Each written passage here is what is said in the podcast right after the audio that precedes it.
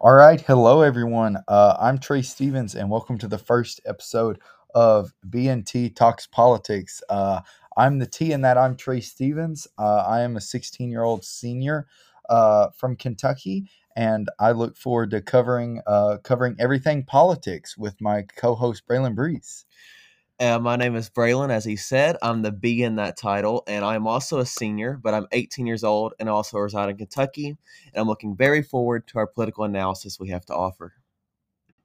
All right, Braylon, before we fully jump in, you want to just do a preview of what we're covering this episode? Yep, let's dive right into it. So we'll start with covering a funny article that Politico magazine put out talking about 2024 presidential candidates. Some of the candidates gave Politico their top 20 songs, so we'll get to cover that. That should be a lot of fun. Mm-hmm. All the way from Vivek Ramaswamy to Cornel West. That'll be a fun topic to dive into. All the way over the political spectrum there. So our next topic we're going to discuss is the political world of Joe Manchin and what's up in his world. He said he's not. We'll dive into it more later, but Joe Manchin's a very interesting figure. Where's his political future stand? And we'll dive more into that later. And what's the future of the No Labels party? Also, right there. Newest GOP primary poll numbers. Donald Trump's lead is only growing. We'll talk about it. Latest debate we'll see what the debate did to change the numbers. Yeah. And lastly, our topic of the day will be the Rhode Island and Utah primary elections that happened last night. There were special elections from representatives that retired, stepped away. We'll dive into how those are looking and what's the future of the parties in those states with these results we have. Absolutely. And we'll just get to touch on the Alabama congressional match just a little bit before we sign off. And I guess without any further ado, let's jump in.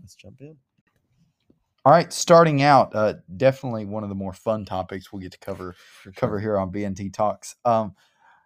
Politico magazine asked the 2024 candidates to pick their songs that, quote, stir their souls. So they reached out to all the presidential candidates.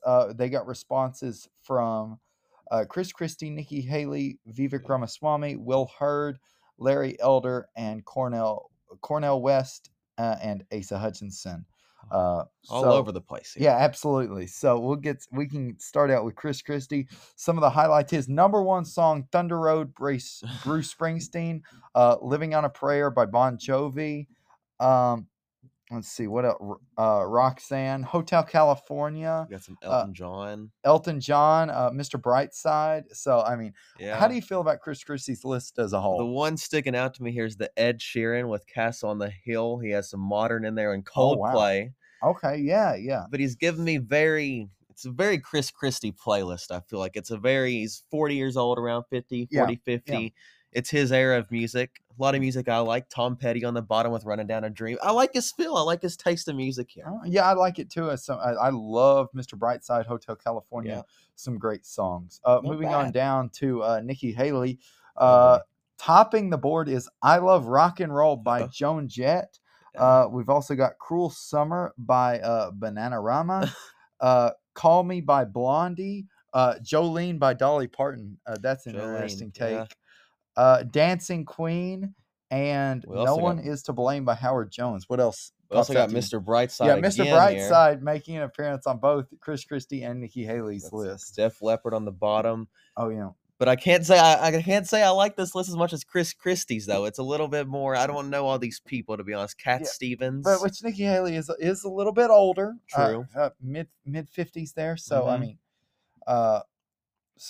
mean, still. "Fast Car" by Luke Combs. I just saw that. Got to get a little country in there.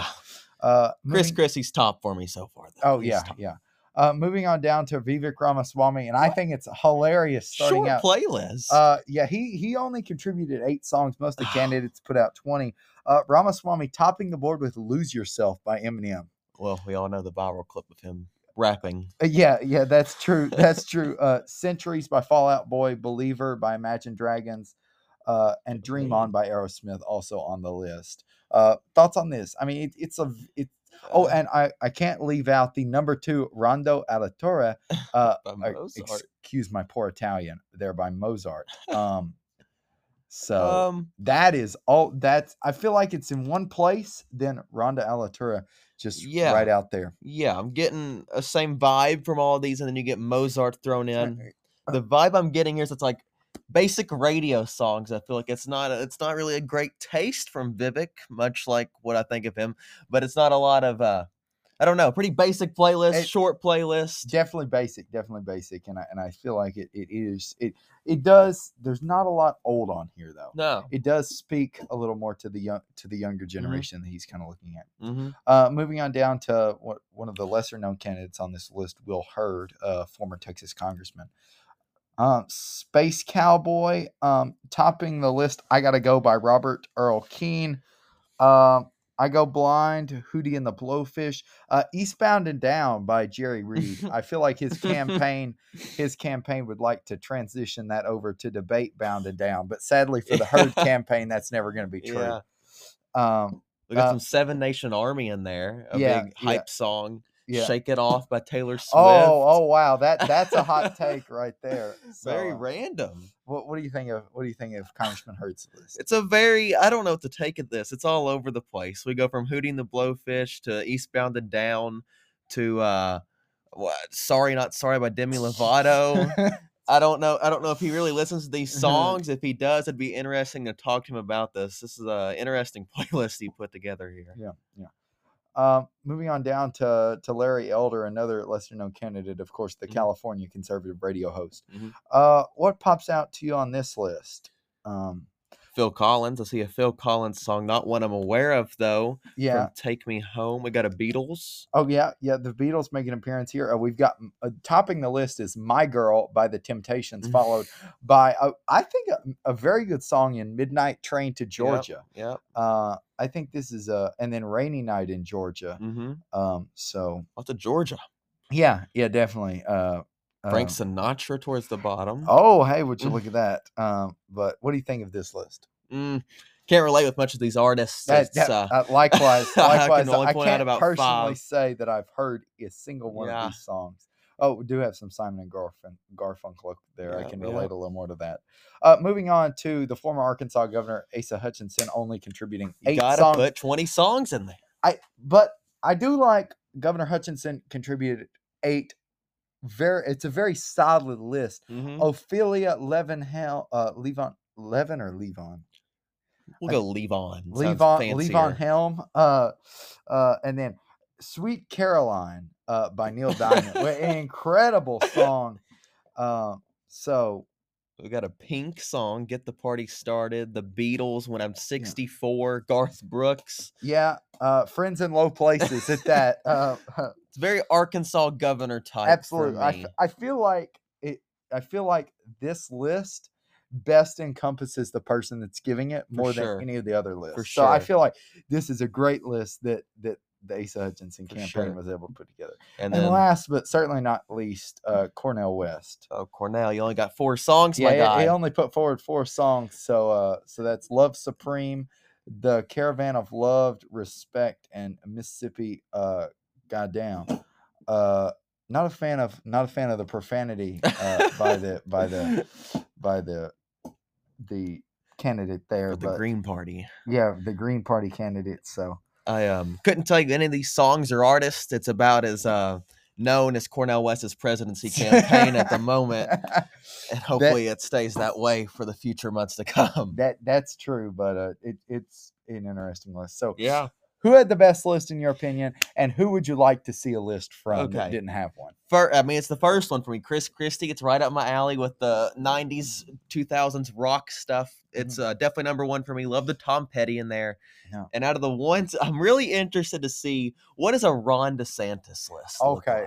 We didn't get one, and I'm really curious on what his taste is. See, for me, I feel like the best list. From a political standpoint, is Asa Hutchinson. It best encompasses who he is. But as far as a list I would listen to, it's probably also going to be Chris Christie. Just a note to everybody: you can find all these lists published on Spotify. Just look up literally Chris Christie's top 20 songs or Vivek Ramaswamy's top 8 songs. Yep. So they're all here. They're on playlist. It's definitely interesting. Definitely. I would like to see what Mike Pence and Tim Scott's list looks like, because there's no There's no faith-based songs anywhere on this list that I've seen. So those candidates are very much appealing to the evangelical wing of the Republican Party. Would they put them on there, or would it stay a secular list? I'd be interested to see that. Maybe one of them would add the church clap song to one of their playlists. Have you heard of that one, Trey? No, I am not familiar with that. I think it's right up your alley. That'd be a fun song that's like to see on a playlist, and I think one of them too can maybe have that. Okay. All right. Well, it's definitely, I applaud Politico for putting this together. It's definitely been made a great segment here. All right. Our next topic up here is Joe Manchin and his whole wonderful, mysterious presidential nomination. If it happens, if it doesn't. I feel like we could all encompass Joe Manchin's political future in this topic, because he said he's not making an announcement until January. Is he running for Senate? Is he running for president? What party is he running under? We've definitely seen a No Labels. I feel like there's a path there, especially the country has said time and time again, they don't want to see a rematch of Joe Biden, Donald Trump. They're unhappy with that. And that's where we're headed. So I feel like there is a great path there for Joe Manchin if he wants it. And I don't know how much of a path there is to re-election in the Senate, though. Well, let's dissect this. Let's start with the Senate run. Let's say he decides he's going to run for Senate again. He's going to go against, it's the current governor of West Virginia, correct? Yeah, I believe so, yes. Yes, who is also a former Democrat, but now he's a Republican. Right. What do you think his chances are against this guy? Not good. Not good. Joe Manchin, I feel like, has... You know, he became such a figure in the last few years, and even now with the Senate still, you know, it's not at 50-50 anymore, but it was at 50-50, and you know, Saturday Night Live called him the de facto president of the United States. So I feel like his popularity in West Virginia and nationally has definitely cratered.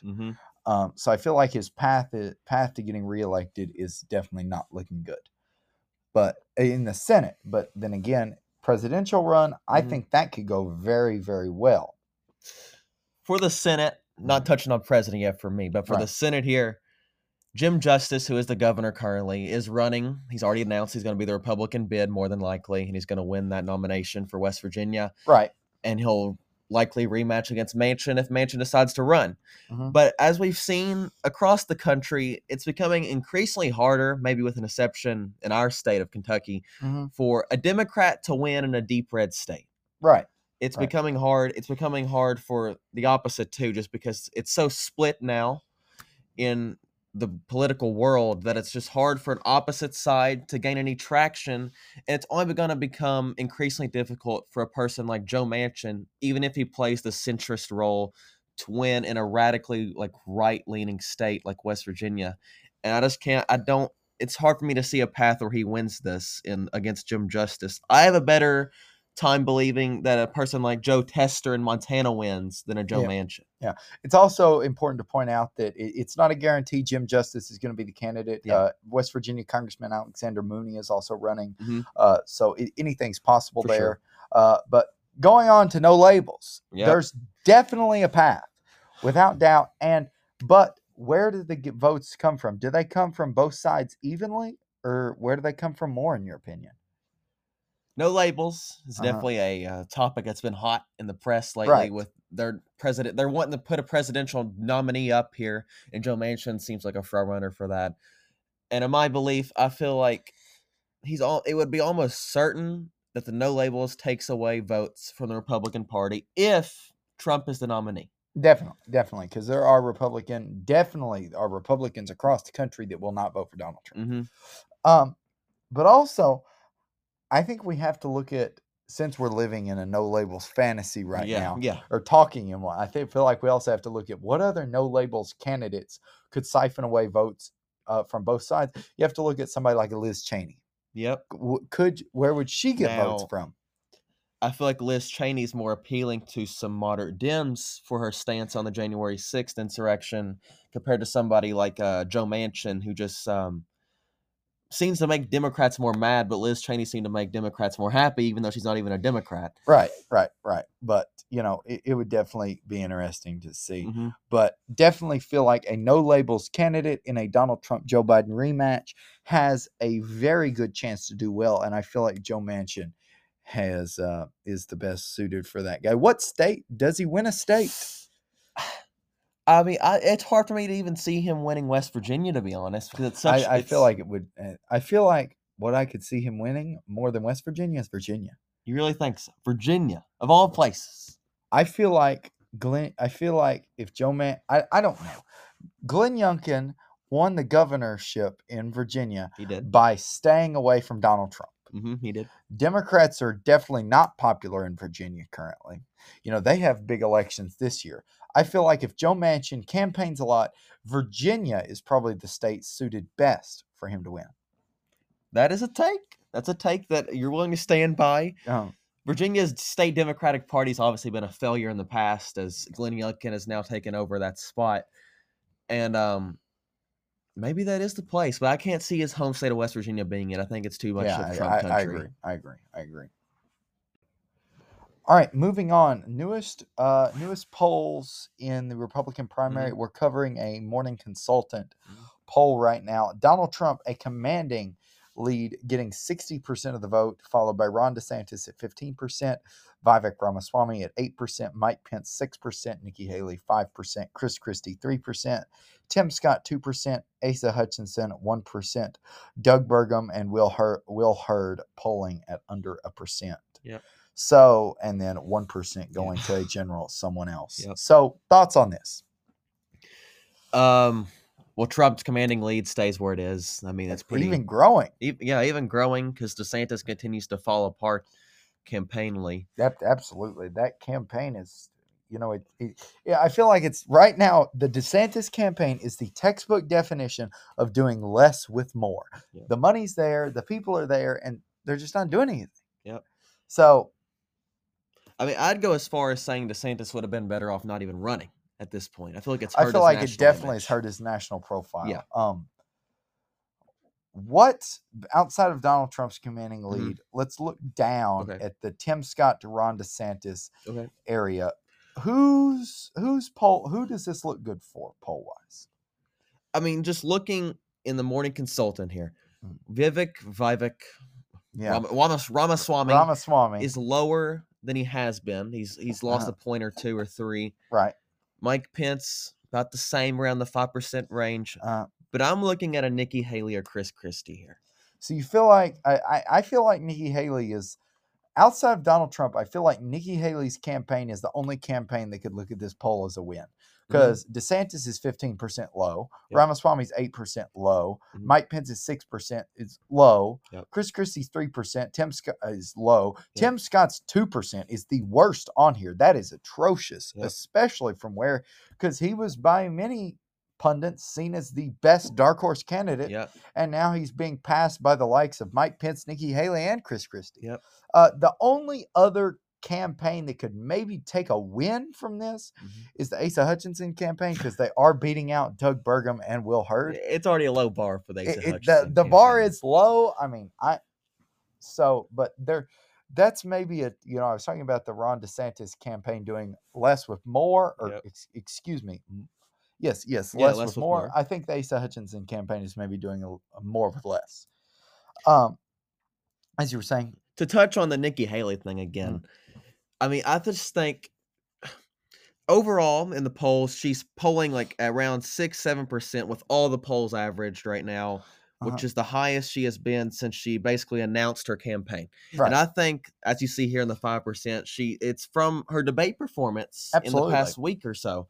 It was a great performance for her. She could ring in some moderate Republican voters who aren't on the Trump train, took away maybe some of the DeSantis vote. And I think she's really the dark horse for the Republicans right now. And as long as she's on the debate stage, does what she does the first time, I can only see her continuing to rise and maybe getting the second or third spot here. Right. I think another thing to look at is Ramaswamy is starting.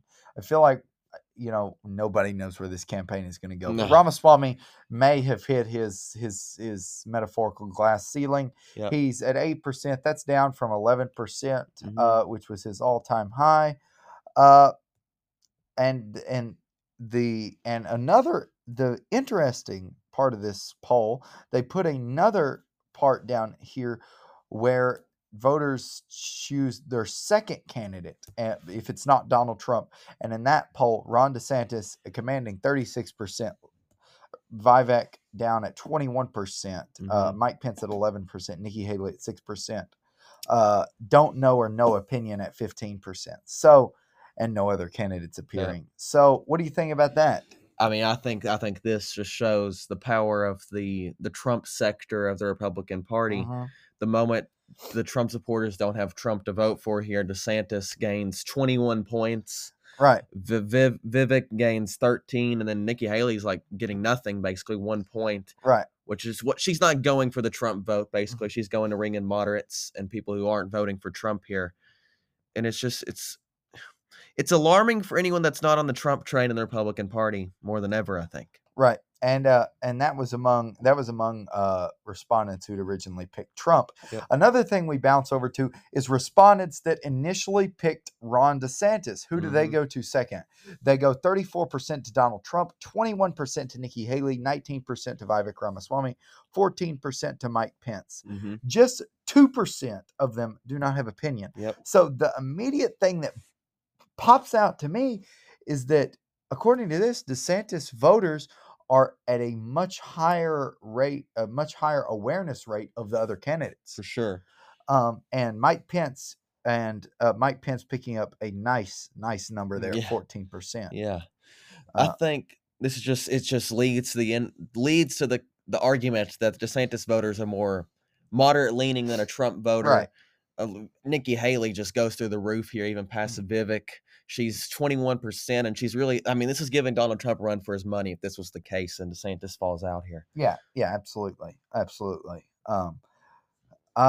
Moving on down, what else do you see in this favorability ratings? Yep. Favorability ratings. So Donald Trump, this is among Republican primary voters. Donald Trump has the highest favorability rating at 76%. It's little higher than I expected, to be honest. Yeah. 76%. So that's telling you, is there really 3/4 of Republicans here that are on the Trump train? You know, that is interesting because according to this poll, there's 16% of people that say they have a favorable opinion of Donald Trump, but are not voting for him. Yeah. So, you know, if Donald Trump is the head of whether you like him or not, Donald Trump is the most popular figure in the Republican Party. Yep. So if you like him, why are you not voting for him? Because he's already he already heads the party. What I want to touch on here are the high unfavorable percentage. 48 stands out. 48% of Republicans find Chris Christie unfavorable. 42% find Mike Pence unfavorable. Chris Christie, it's a little shocking to me because he's so unfavorable in the Republican Party, but I would make the argument that Nikki Haley is more of a moderate than Chris Christie is, and she's somehow more favorable in the Republican voters. I think the thing here is Chris Christie has been adamant about the attacks against Trump, and if you'll notice, Chris Christie's unfavorable ratings, if you add in the 12% that people that really haven't heard of him, they're almost an exact reverse of the Donald Trump favorability rating. So Donald Trump is unfavorable by 22%. Chris Christie is favorable by 26%. So I feel like if you have an unfavorable opinion of Donald Trump, you're more than likely have a favorable opinion of Chris Christie. I know Mike Pence's campaign is looking at a 46% favorability rating. Yep. It's not exactly good news, but I would say look at it as good news because that is considerably better than where it has been. Mike Pence among Republicans has had some atrocious numbers.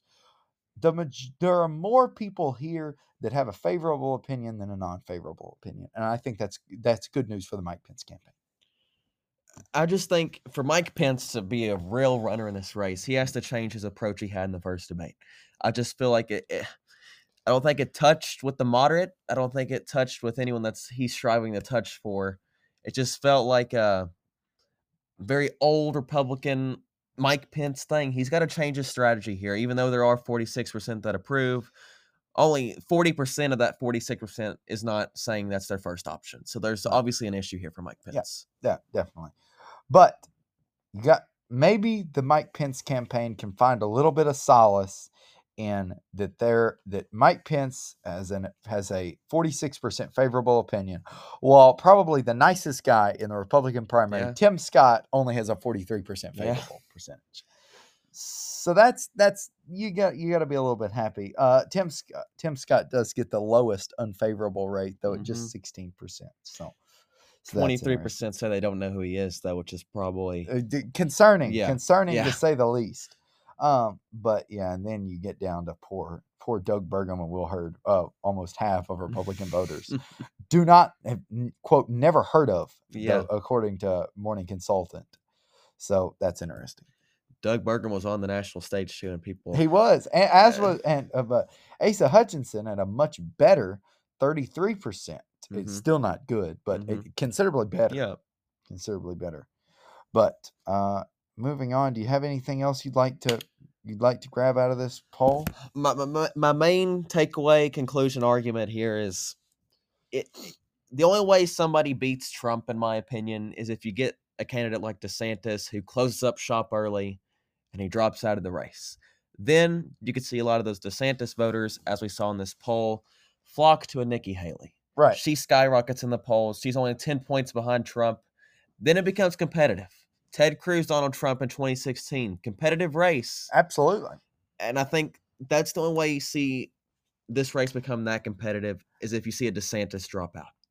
Do some Republicans like some people that spoke out against Trump in 2016 and 2020, do they need to find a backbone and get back into getting on the channels and pushing against Trump for anybody else to have a chance? Like maybe like a John Kasich. I mean, I think it's your only option if you want to be competitive on a national stage for the future. We saw in the midterms in 2022, Trump Republicans just do not perform well, whether you like him or not. It's just not a populist like argument to have. The Republican Party has to change to the more moderate. DeSantis is even more popular than Trump. Right. Nikki Haley stage, like they just got to get back to where they were 10 years ago if they want to stay competitive. And it's interesting that you mentioned populism, because I think Chris Christie said this morning that conservatives need to stop confusing populism and conservatism. So that's interesting. But Republican voters have a big choice. I can pretty firmly stand by that. I have faith in them to make the right choice. Republican voters, that they know what they're doing. But we'll see. We shall. Iowa caucus is sooner than you think. It is. All right, the last segment before we wrap up for today, Wednesday, September 6th. Last night, voters in Rhode Island and Utah went to the polls for their primary elections. Former White House aide Gabe Omoe,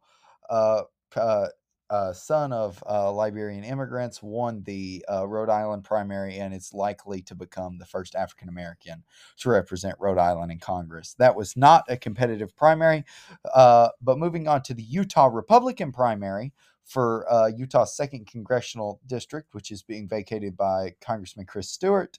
That race remains too close to call between Congressman Stewart's chief legal counsel, Celeste Malloy, and former state representative Becky Edwards. The major thing on the ballot here, it's on the ballot, but it's not on the ballot. Malloy has been very positive Trump. Becky Edwards has been very anti-Trump. Still too close to call. Malloy results. He's about 2 points up right now, but mail-in votes are still coming in. Yep. The Utah 2nd Congressional District at about 80% reporting right now, so still too close to call. Mm-hmm. What does this race tell you about the national slate, about how the national Republican voters and the Republican voters in Utah feel about the Donald Trump indictments? Yep. Is a Trump endorsement still a good thing in the Republican Party? To answer the first one, simply no. I think Utah's a state you got to look at.